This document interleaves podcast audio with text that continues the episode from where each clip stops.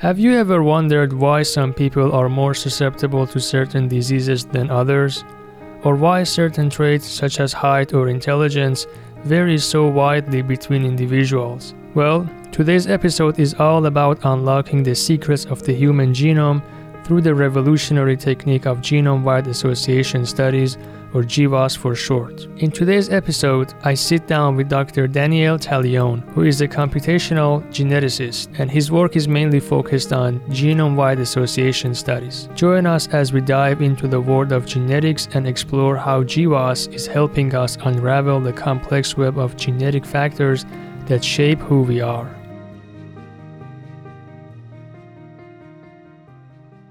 All right, uh, thank you so much again for uh, showing up. This is actually your second time, uh, but the the first time in the new podcast. So I really appreciate it. Uh, thank, Not, thank yeah. you, Mike, uh, for inviting me. It's my pleasure to be here. My pleasure. I mean, uh, not so many people do it once, let alone twice. So, uh, yeah, we can just dive into the questions. Yeah, so today we're talking about uh, GWAS. So maybe we can start by a definition what is uh, GWAS? Yeah, this is a, a, very basic question, but it's also a hard one, uh, especially explaining it uh, to the broader audience. Mm-hmm. And uh, recently, I was actually giving a class to the to the students, introducing to them to to the to GWAS, and when preparing to the class, I actually found at least five definitions different mm-hmm. of uh, genome-wide association studies. If uh, you know, I can't give them all, and some of them are mm-hmm. very technical. But yeah. the mo- most important thing are two words in this. In this, uh, it's genome-wide mm-hmm. and associations. Right. So I will start with genome-wide you know, genetic studies can be different by their design and and their goal, and it depends on the research question. Mm-hmm. And for example, many genetic studies study only one particular gene. For example, biology of which is known, but they're trying to un- understand uh, m- more deeper what is happening when you, for, when for example you damage this gene or mutate, introduce mutations to it, and so on. So those studies are usually called, uh, you know, candidate gene studies mm-hmm. or single gene studies, and they're concentrated on on one region, small region of our genome, on that particular gene they're interested in. Now, genome-wide tells us that genome-wide studies are actually not concentrated on a particular gene; they actually analyze entire genome. Doesn't matter if it is a gene. In fact, doesn't matter if it is like inside the gene in non-coding part of the gene or is it outside mm-hmm. and majority of uh, results from such studies come actually from the genome which doesn't code any gene so the genome wide means that it's an entire genome and I, I, just can remind to our listeners that entire human genome is composed of around 3 billion base pairs, 3 billion, we can rephrase it as 3 billion letters A, C, G, and T. So genome association studies are studying all of them at once. Now, the second part is association. And this word can like mislead a lot of people, even a lot of researchers who actually, you know, in the field. Mm-hmm. Because when we say association, it's it doesn't if when we say the gene is associated with the g- disease, we don't necessarily mean that the, d- the that gene is is actually the main reason why disease is happening, or this gene is actually causing the the disease. Mm-hmm. What we mean is that there is some link between the the status of the disease and the gene presence between an individual. For example, assume you are a, a doctor and you have uh, you have like hundreds of patients and you you have the access to their health information the blood measurements and uh, you also happens that you also actually sequenced their genomes so you know all the all the letters in, in their dna And imagine that some some of your colleague told you that, hey, at this specific uh, position of the genome, I noticed that patients who carry a letter A are more likely, you know, uh, more, more likely to have to have type 2 diabetes, for example. Right. And, and now you want to confirm this. And essentially, what, what you do, you take all your hundreds of people, group them into those who carry the A in that position and those who don't.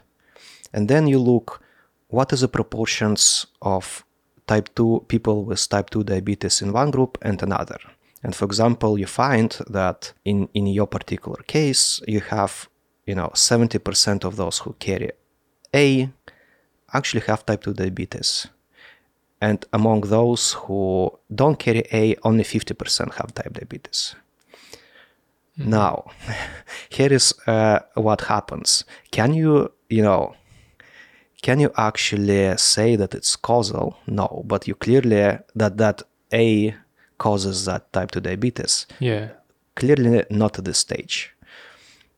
Because you don't know what environment those people live in. You don't. You didn't measure actually. You, you didn't didn't test other you know nearby positions, and so on and so on. So you need to be very careful. Essentially, what you did, you did a simple statistical association testing, and you can, for example, uh, using uh, statistical method, you can, you know, derive a probability. What is the chance that you observed these frequencies, you know, these proportions, uh, just just because you were lucky? Yes, and Yeah. if you know this probability is very very low like below 0.00005% then you say yes you definitely you know not you know you, you Yeah. can't be so so lucky so definitely no by chance yes so this is the idea and that's what actually this means that those uh, like coming back to the abbreviation genome wide association study GWAS so they test every position in our genome for association with the disease. That's what it means. Now, uh, I mentioned before that we have 3 billion positions in our in our uh, genome on average, yes. But uh, luckily for, for us, we don't need to test all of them.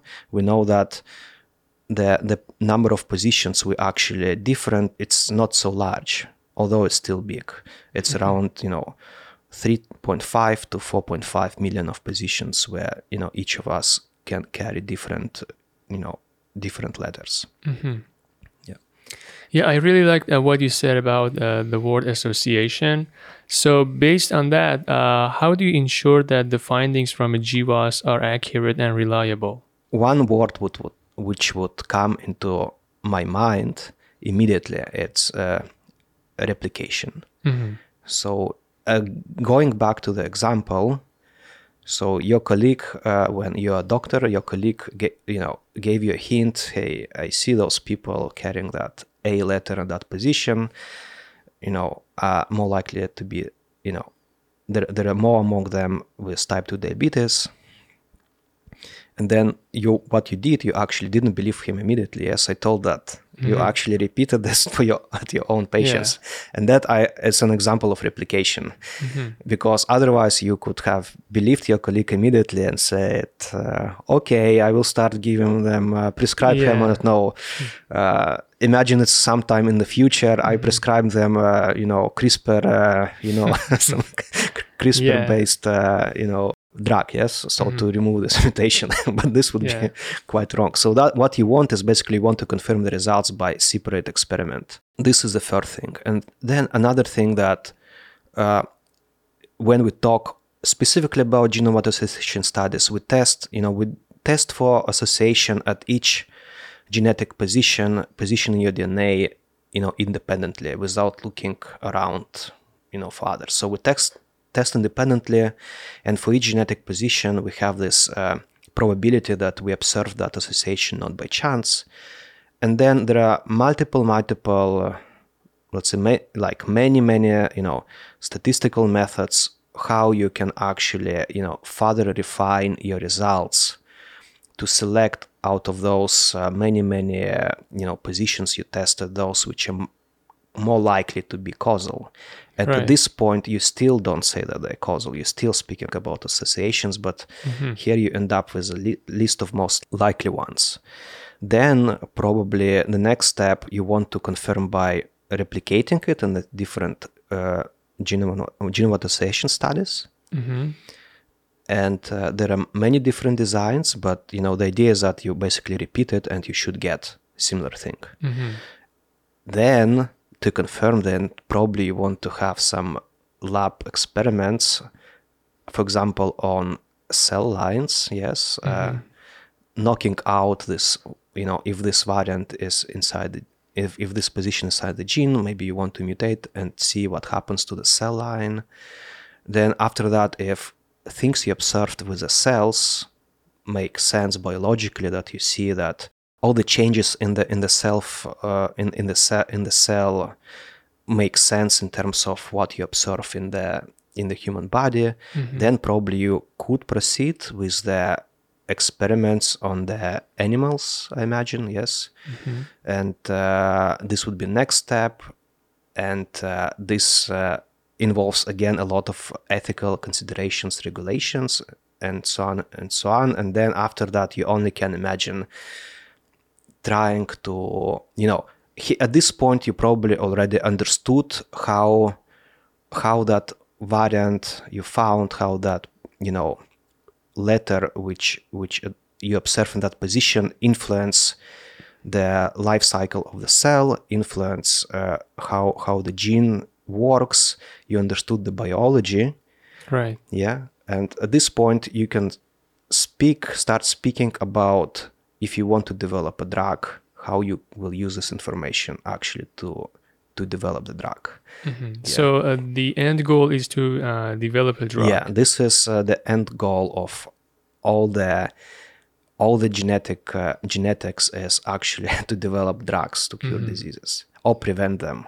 Right. yeah. Yeah. So before moving on, uh, I wanted to ask about your specific area of research within GWAS. So uh, what are some of the projects that you're uh, working on? So maybe some of your listeners uh, uh, listened my first podcast, and I just uh, re- repeat a little bit about my background. So by training, I'm a computer scientist, Right. and uh, I started to work in in uh, in the field of genome-wide association studies, starting from my master thesis, uh, and.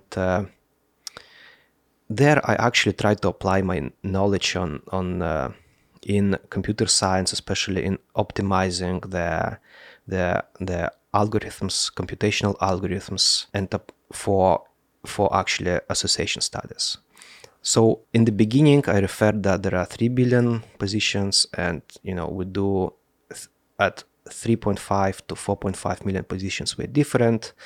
But when when you start, you know, having data, genetic data on many, many, many people, your your size of the data you collected grows. This means that you need more storage. Yes, on, on, on your on your computer, it means that you need more time to run some algorithms and some of the algorithms developed uh, initially in the in the in the field of uh, genome association studies actually can take you know like days weeks some of them even years if you would scale them if you just take algorithm developed like 20 years ago and try to run on the new new new data at, at the scale it is now then probably you will wait two years to Yeah. to finish this computation. So you know, it, it means that that that field required people and required some investment in in developing these computational tools and optimizing them for the large scale data. And that's how you know that's what actually I I I, I started to do as a student, and I'm uh, still continuing uh, doing this as uh, now as the uh, as a researcher. Yeah, perfect. Um, so I think uh, that would be a great excuse for us to talk about the computational methods uh, because uh, what you just described, uh, in my understanding, the whole thing uh, wouldn't be possible without many technologies like uh, cloud computing, um, I don't know, software engineering, maybe data science, and all of that. So, how has uh, all of that shaped and impacted the field of GWAS? I, I would say that it's it's it relies a lot on the computational aspects and computational algorithms. And even uh, you know when i say even reproduce to reproduce the results you know to replicate results you know people use different software. Mm-hmm. and you know they process the data in some specific ways. And you know one would think that just to develop you know efficient algorithms is enough but no you need actually to apply the best practices of the of, of the development software development we know from like computer science or right. uh, computer engineering so you need to make sure that you know you develop software in the reproducible way that you know you keep track of of all your changes in the in the tool and so on and so on so the field really heavily relies on the best practices of of uh, software development. At least it is moving there, and you know if you if you go now and and Google, for example, for the most uh, commonly used software tools in the genetic association studies, in some you know analysis, you will find that the the source code for these tools is you know is open to everyone Mm-hmm. It's located on the source code repositories like GitHub or like specifically uh, there are other software repositories which are specific to the to the field, but they are all under source control. They're all trackable, and you know anybody can look at them and you know fix things or propose uh, their fixes and you know very interactive in in this yeah. sense. So and this this is important for reproducibility. Now the second thing is efficiency. And yeah, as I mentioned, uh, tools which were developed 20 years ago, if you run them like they are now, they will probably never finish running, at least in, in like decades. So, and the field was evolving together with the size of the data.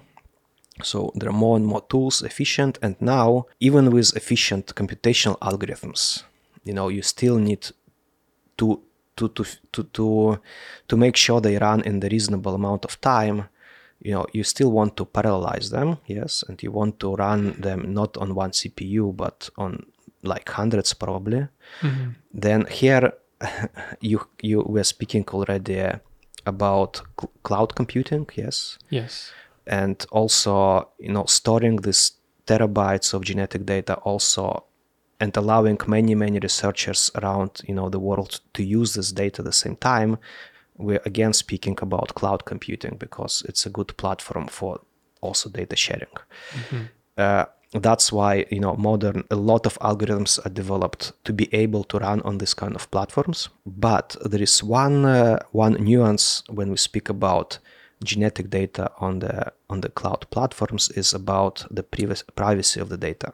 Yes now, our genetic data should be very confident. Mm-hmm. And here, there are a lot of uh, practices and a lot of, uh, you know, monitoring happening with around the genetic data when it's stored on on the compute clouds, especially on the on the commercial ones.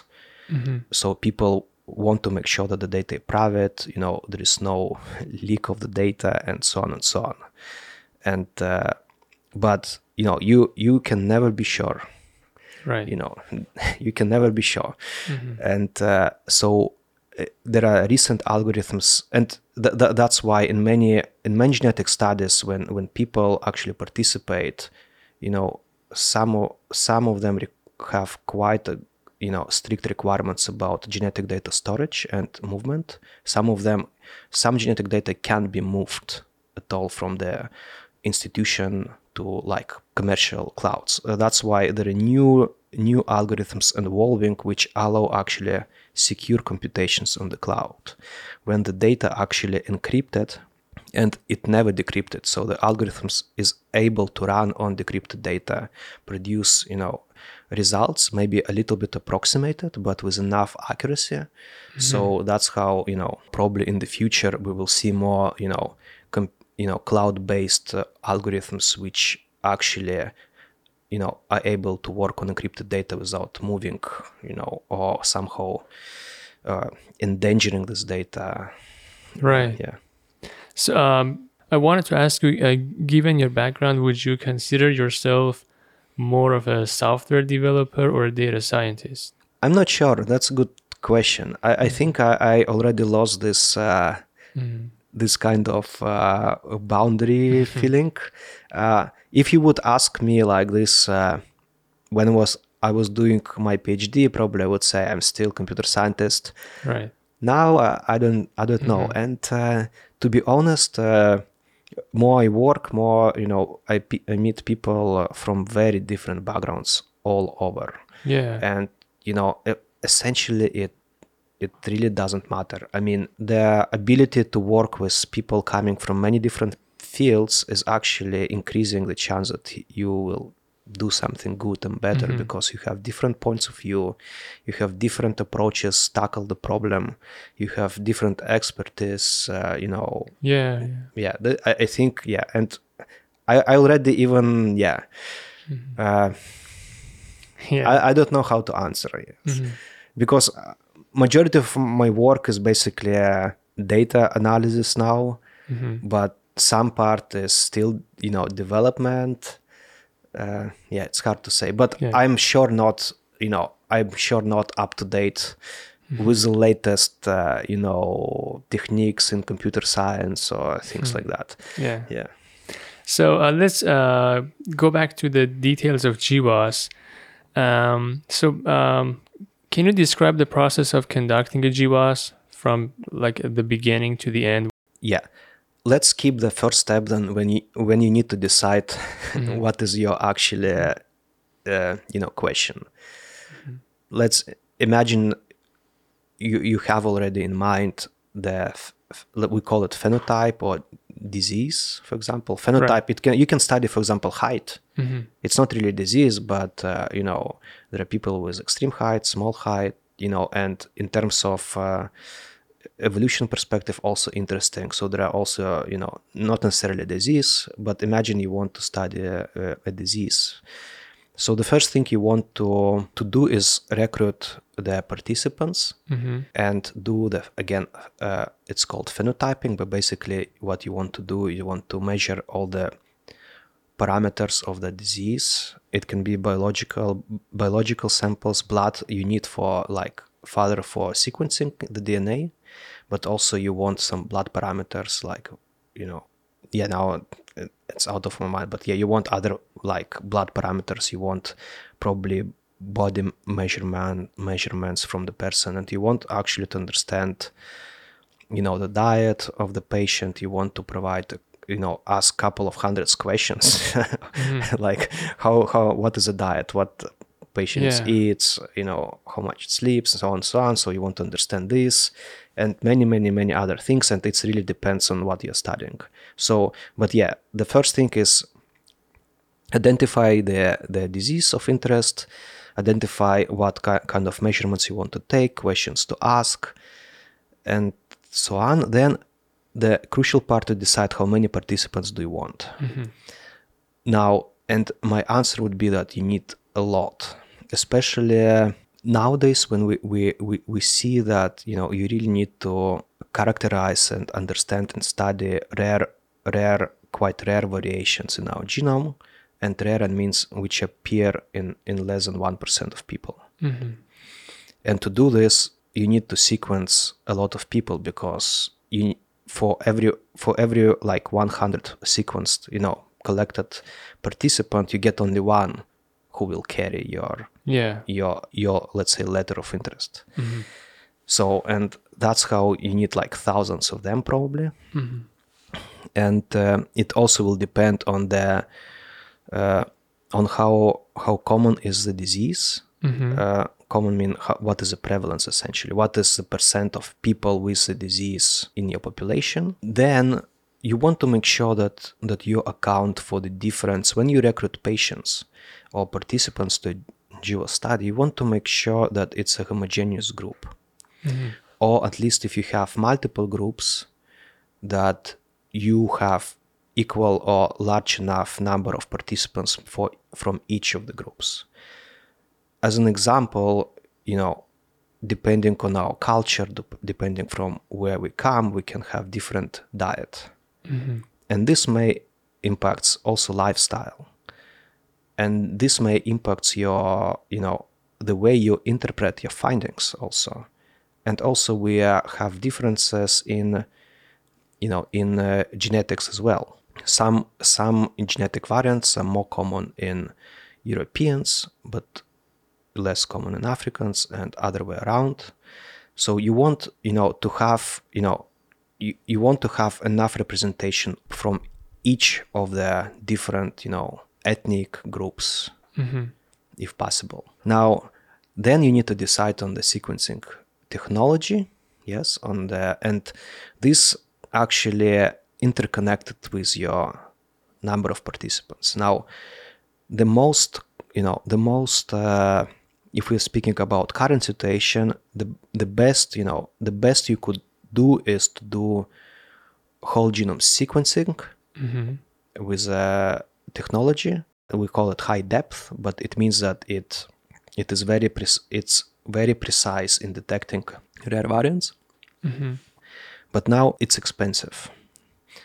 It can go up to you know from 800 to 1000 dollars per participant.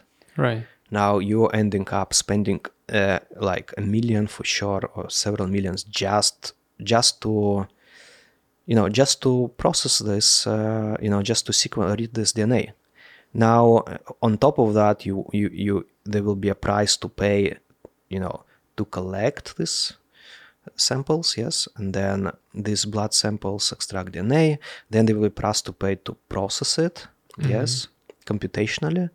Uh, there will be many people involved uh, you know you need to hire bioinformaticians you need to hire nurses and so on and so on. So you know it accumulates a lot. Yeah. now you can go with uh, cheaper technologies but less precise and actually will depend on your question on your f- on, on on the disease you're studying. And uh, on your maybe you have some prior you know knowledge about what you expect to find now, if you expect that there is no rare, you know, genetic uh, variation involved in your disease, then maybe you can opt out from the from that expensive whole genome deep sequencing.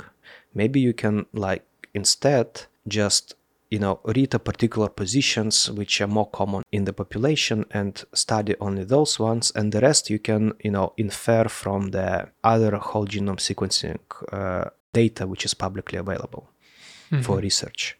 So it's called imputation. So basically you kind of try to to guess the missing values which you were not able to discover in your in your with uh, actually the DNA sequencing machine, yes, or genotyping uh, machine. If you know that s- somehow you know that there are only coding, you know, only genes involved, then yeah, you can go with I don't know deep sequencing, but it sequences only the genes, and it saves you at least you know a couple of hundred dollars per individual. So you can go with that. Although you will miss the all the regions which are not genes. Yeah. And there are several other options, but it's really a com- you know a combination of decisions made by a researcher and depending on the disease, depending on the question they have in mind, and depending how much money they have, uh, they decide between how many participants to recruit, uh, what technology to use. Yes. Uh, now, okay, once you decided how many participants, what technology, you you actually start your study. The participants, uh, for example, you can do recruiting in the hospital, and participants will come to the hospital. They will fill in the forms, uh, you know, give their blood, uh, do all the measurements. Now, I guess uh, you need to wait until your your data is ready to for analysis, and it, it may take some time, half a year, a year, even might be longer, depending again on the size of your study. For genotyping? Yeah, for sequencing or genotyping. So for sequencing might be even longer because you know a lab needs to prepare uh, to prepare the samples, to sequence them. Then bioinformaticians need to process uh, this data, Yeah. uh, and so on and so on. So at the end, you will get, uh, you know, and probably you will probably will need couple of iterations. For example, you plan to recruit like twenty thousand participants. Probably you don't want to wait until all twenty thousand come and you know fill in all these uh, details about their uh, their disease and give the, the their blood. You probably want to process like first 5000 then 10000 then the rest 5000 and so on. So you have in waves. Uh, this can you know allow you to analyze your data before the study actually recruiting finishes Right. then you know once you have this at that point you're ready to do your GWAS. And this basically uh, involves uh, just uh, properly running your your uh, you know statistical tools which we developed. And these tools typically account for the relatedness between your your participants. They account for presence of non-homogeneous groups like of different ancestry groups uh, so that the findings you find in your GWAS not not because simply because of the differences in the you know historical differences of of of genetics or environment, but really because of the that that allele is more that letter is, is more often present in your in your disease is people with disease than people with no disease. Mm-hmm. And then after at this point after you run this you know you get for each your position you get your p-values or like probability that you observed this you know this association just just by chance mm-hmm. yes. And this probability should be very very low. Mm-hmm. So uh, it's i can i can tell you to to your to our listeners. So but uh, it's uh, 5 times 10 in the power of minus uh, 8 so it's uh, it's eight zeros after the after the dot. Yeah. so very you know it's very conservative. Very conservative. But even with such conservative threshold basically this probability means that this is how likely you doing a mistake. You falsely saying that this variant you know this specific position allele letter in this specific position associated with the disease. So even with this kind of very conservative threshold it's still possible that your discovery is false of association that's where we can go back and uh, rem- uh, you know remember what we were speaking about replicating the findings and make sure that they're true findings. So that's why you would want to run this kind of association in the replication GWAS. so for this you know you can when you're actually con- designing your GWAS study you probably also which you didn't mention probably you want to think how you would replicate these results. It can be that you're already designing the study you know knowing uh, in advance that you will be replicating some findings suggestive findings from other studies. So in this case you kind of already replicating them but probably you still want to think about how you will make sure that you will you know disentangle this true associations from false. Yeah, you probably would think it might be that you can divide your study in the replication set, but uh, yeah, there are many, many different designs, and I'm no way an expert to explain this. But uh, in any way, so you have your probabilities that you don't observe that association by chance, and and then you have probably uh, you might have a few hundreds of them, and then you need to distinguish which one of them are most likely causal, and then you end up actually uh, running another set of computational tools, and these tools are often based on uh, some of them based on machine learning as well, where you actually try to prioritize those.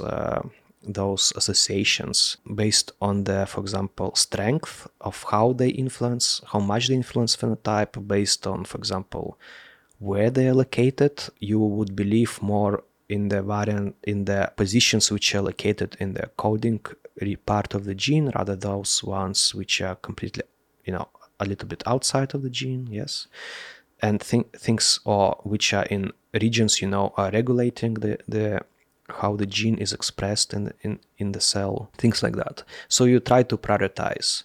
And eventually you will end up with your short list of the most likely causal variants or and even most likely genes which uh, which these variants are impacting. And from here you can think about designing another study with uh, in the lab yes for confirming with the probably cell cells you know what will happen if you knock them Right. down or something like that So, um, what you just described, the whole process uh, seems so expensive and labor intensive. Uh, do we have any alternative for GWAS? yes but it again depends on on your research question remember when i tried to define you know explain what GWAS is i mentioned that there are studies genetic studies which are concentrated on on one gene. That would be an alternative. But this is based on the fact that you have some prior evidence about the gene. Right. other alternative you know for rare diseases very rare disease is actually uh, it's a family based genetic studies where you have uh, a person who has very severe disease and you sequence or investigate the dna of this person and parents of this person. Mm-hmm. And then you see what you try to see if you know if this person carries you know so we, we, we we have two copies of each gene yes?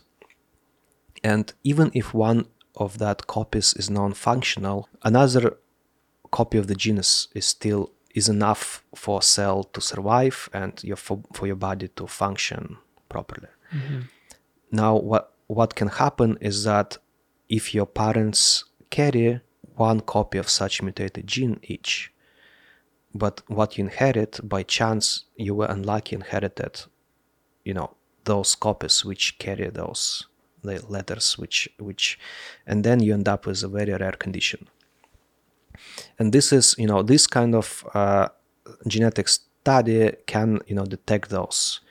But you know and the assumption is that that because this condition is so severe you know it can't happen you know for hundreds of people or thousands of people in the general population. It happens only for like a few people and it's so bad that it's it's basically destroys uh, you know des- destroys all the function of the gene.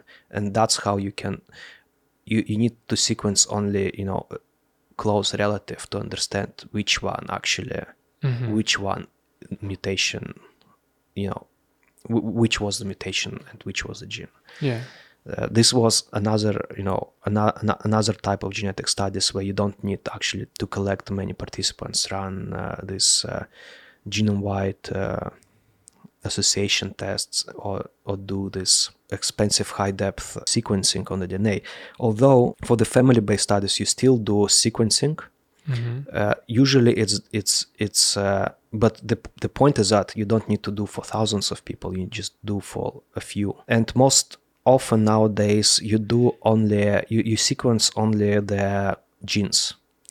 Yeah because the rationale is that the mutation is actually knocking out gene.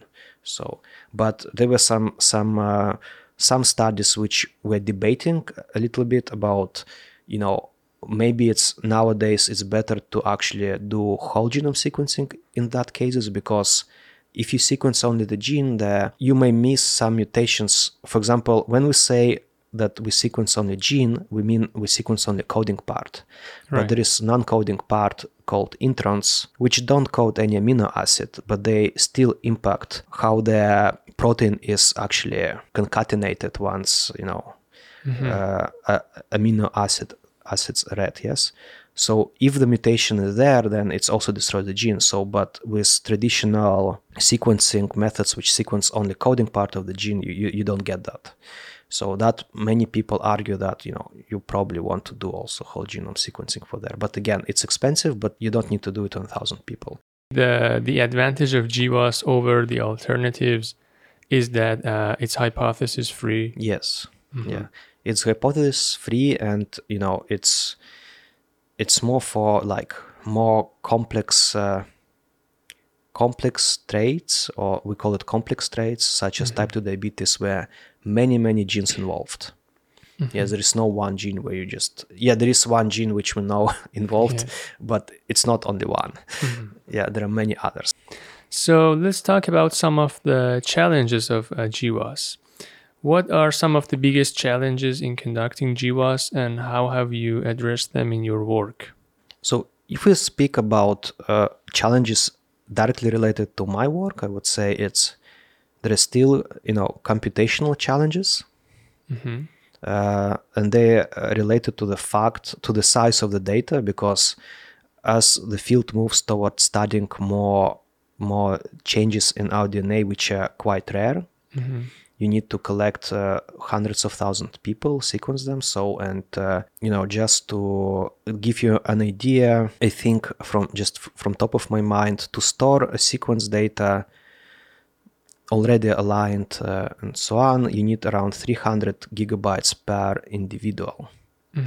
Now if you you can uh, so it's 0.3 terabytes so you can multiply if you collect 100000 you it's uh, Yeah. like peta we are speaking about petabytes so you need to analyze that. You know here is uh, my challenge you know that yeah. uh, you know more develop you know end up with more efficient methods to analyze it. And another challenge is not about even efficient methods to analyze this or store this but also help researchers to to make sense of the results because final results are actually very multidimensional. So so far we spoke about the setting where you are interested in one disease and you kind of have yeah one disease only you run one GWAS but we know that uh, you know some of the genetic variations actually can be associated with many diseases. Uh, we call it pleiotropy and again i say associated but not necessarily Yeah. causal okay?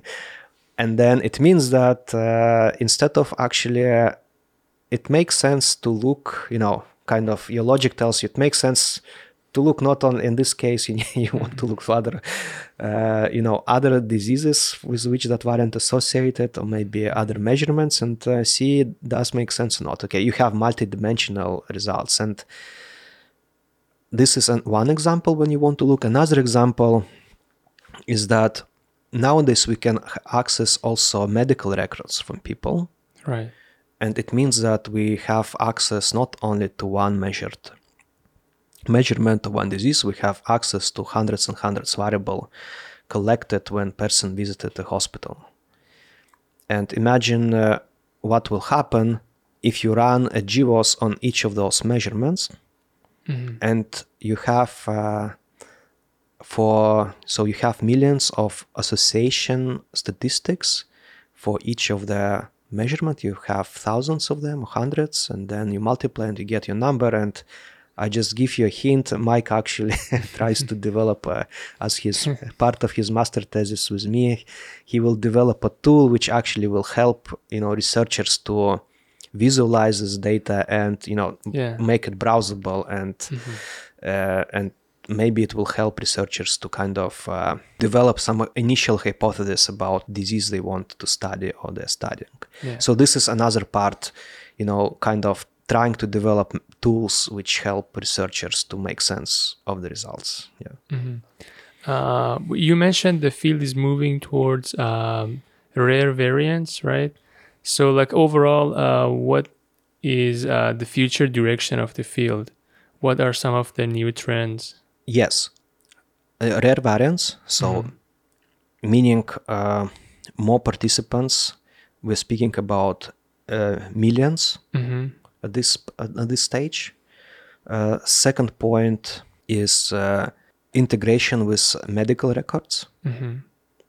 Uh, we're speaking about thousands of measurements of phenotypic measurements. Uh, third point, integration with your portable devices Right. For example, if you study genetics of of diseases or conditions such as mental health, mm-hmm.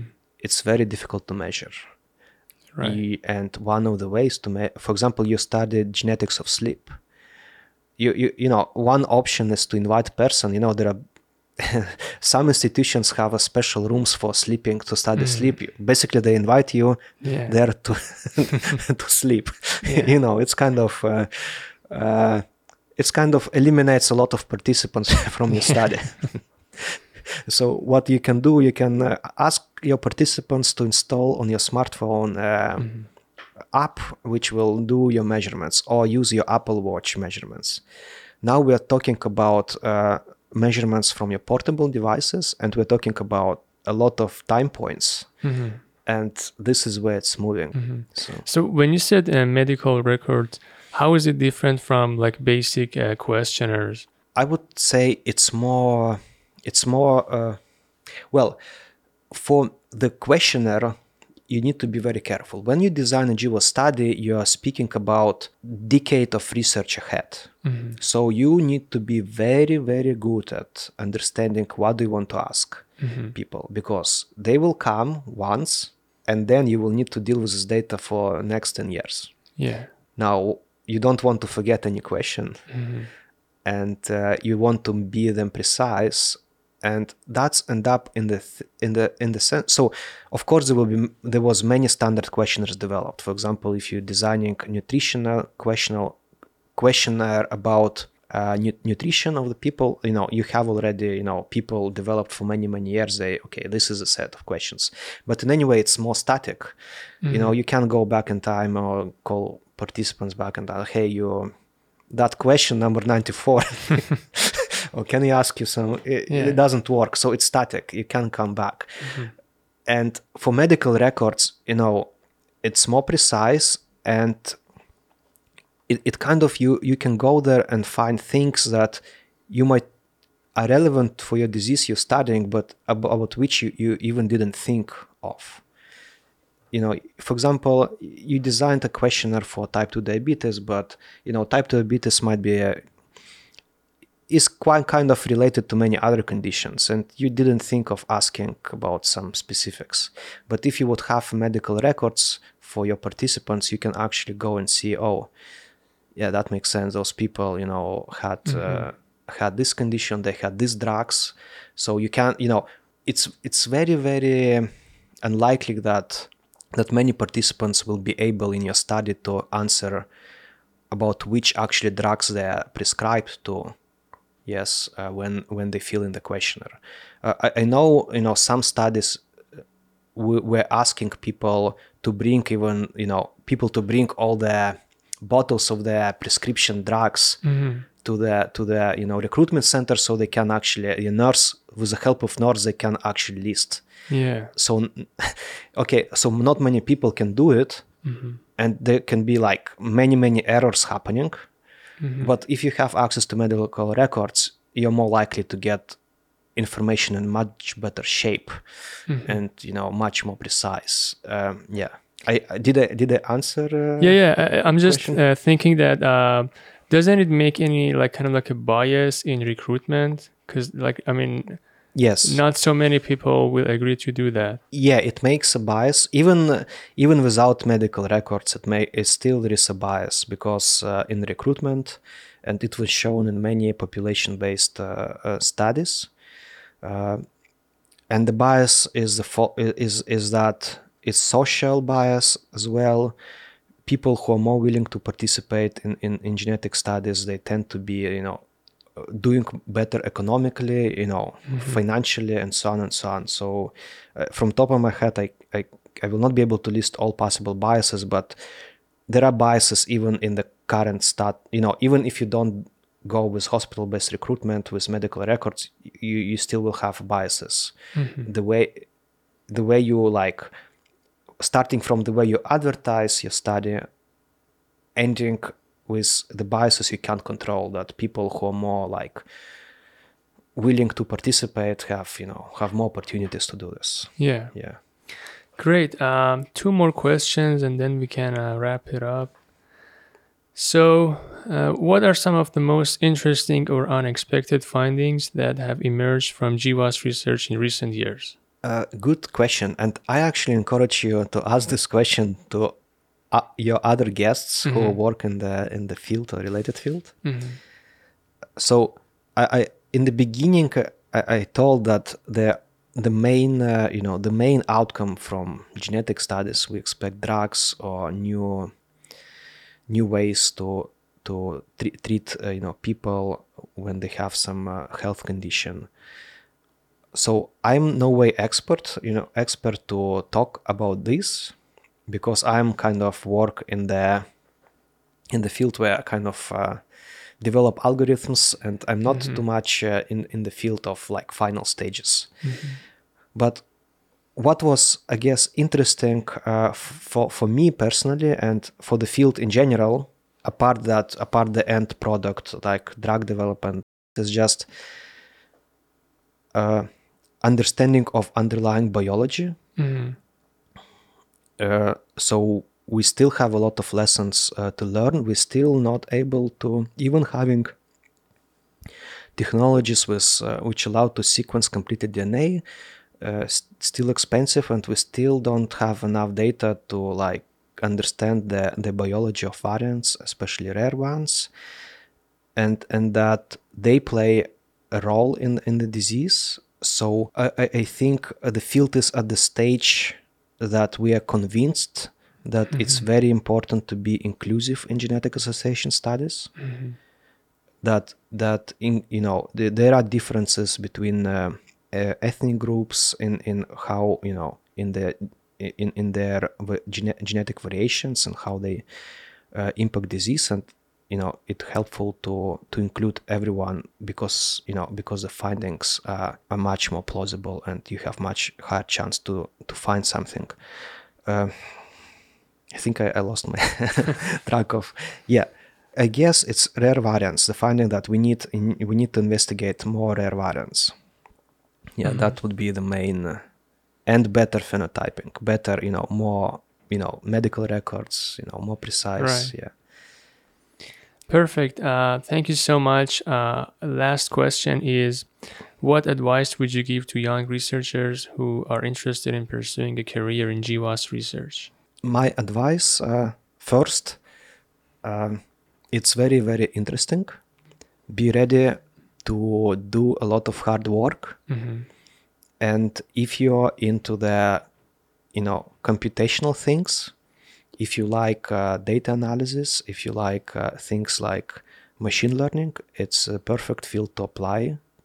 This actually you know to to polish your skills or obtain the skills or apply the skills uh, you know hmm depending on what stage of your career of your of your career you are. Mhm. so it's a very fast moving field.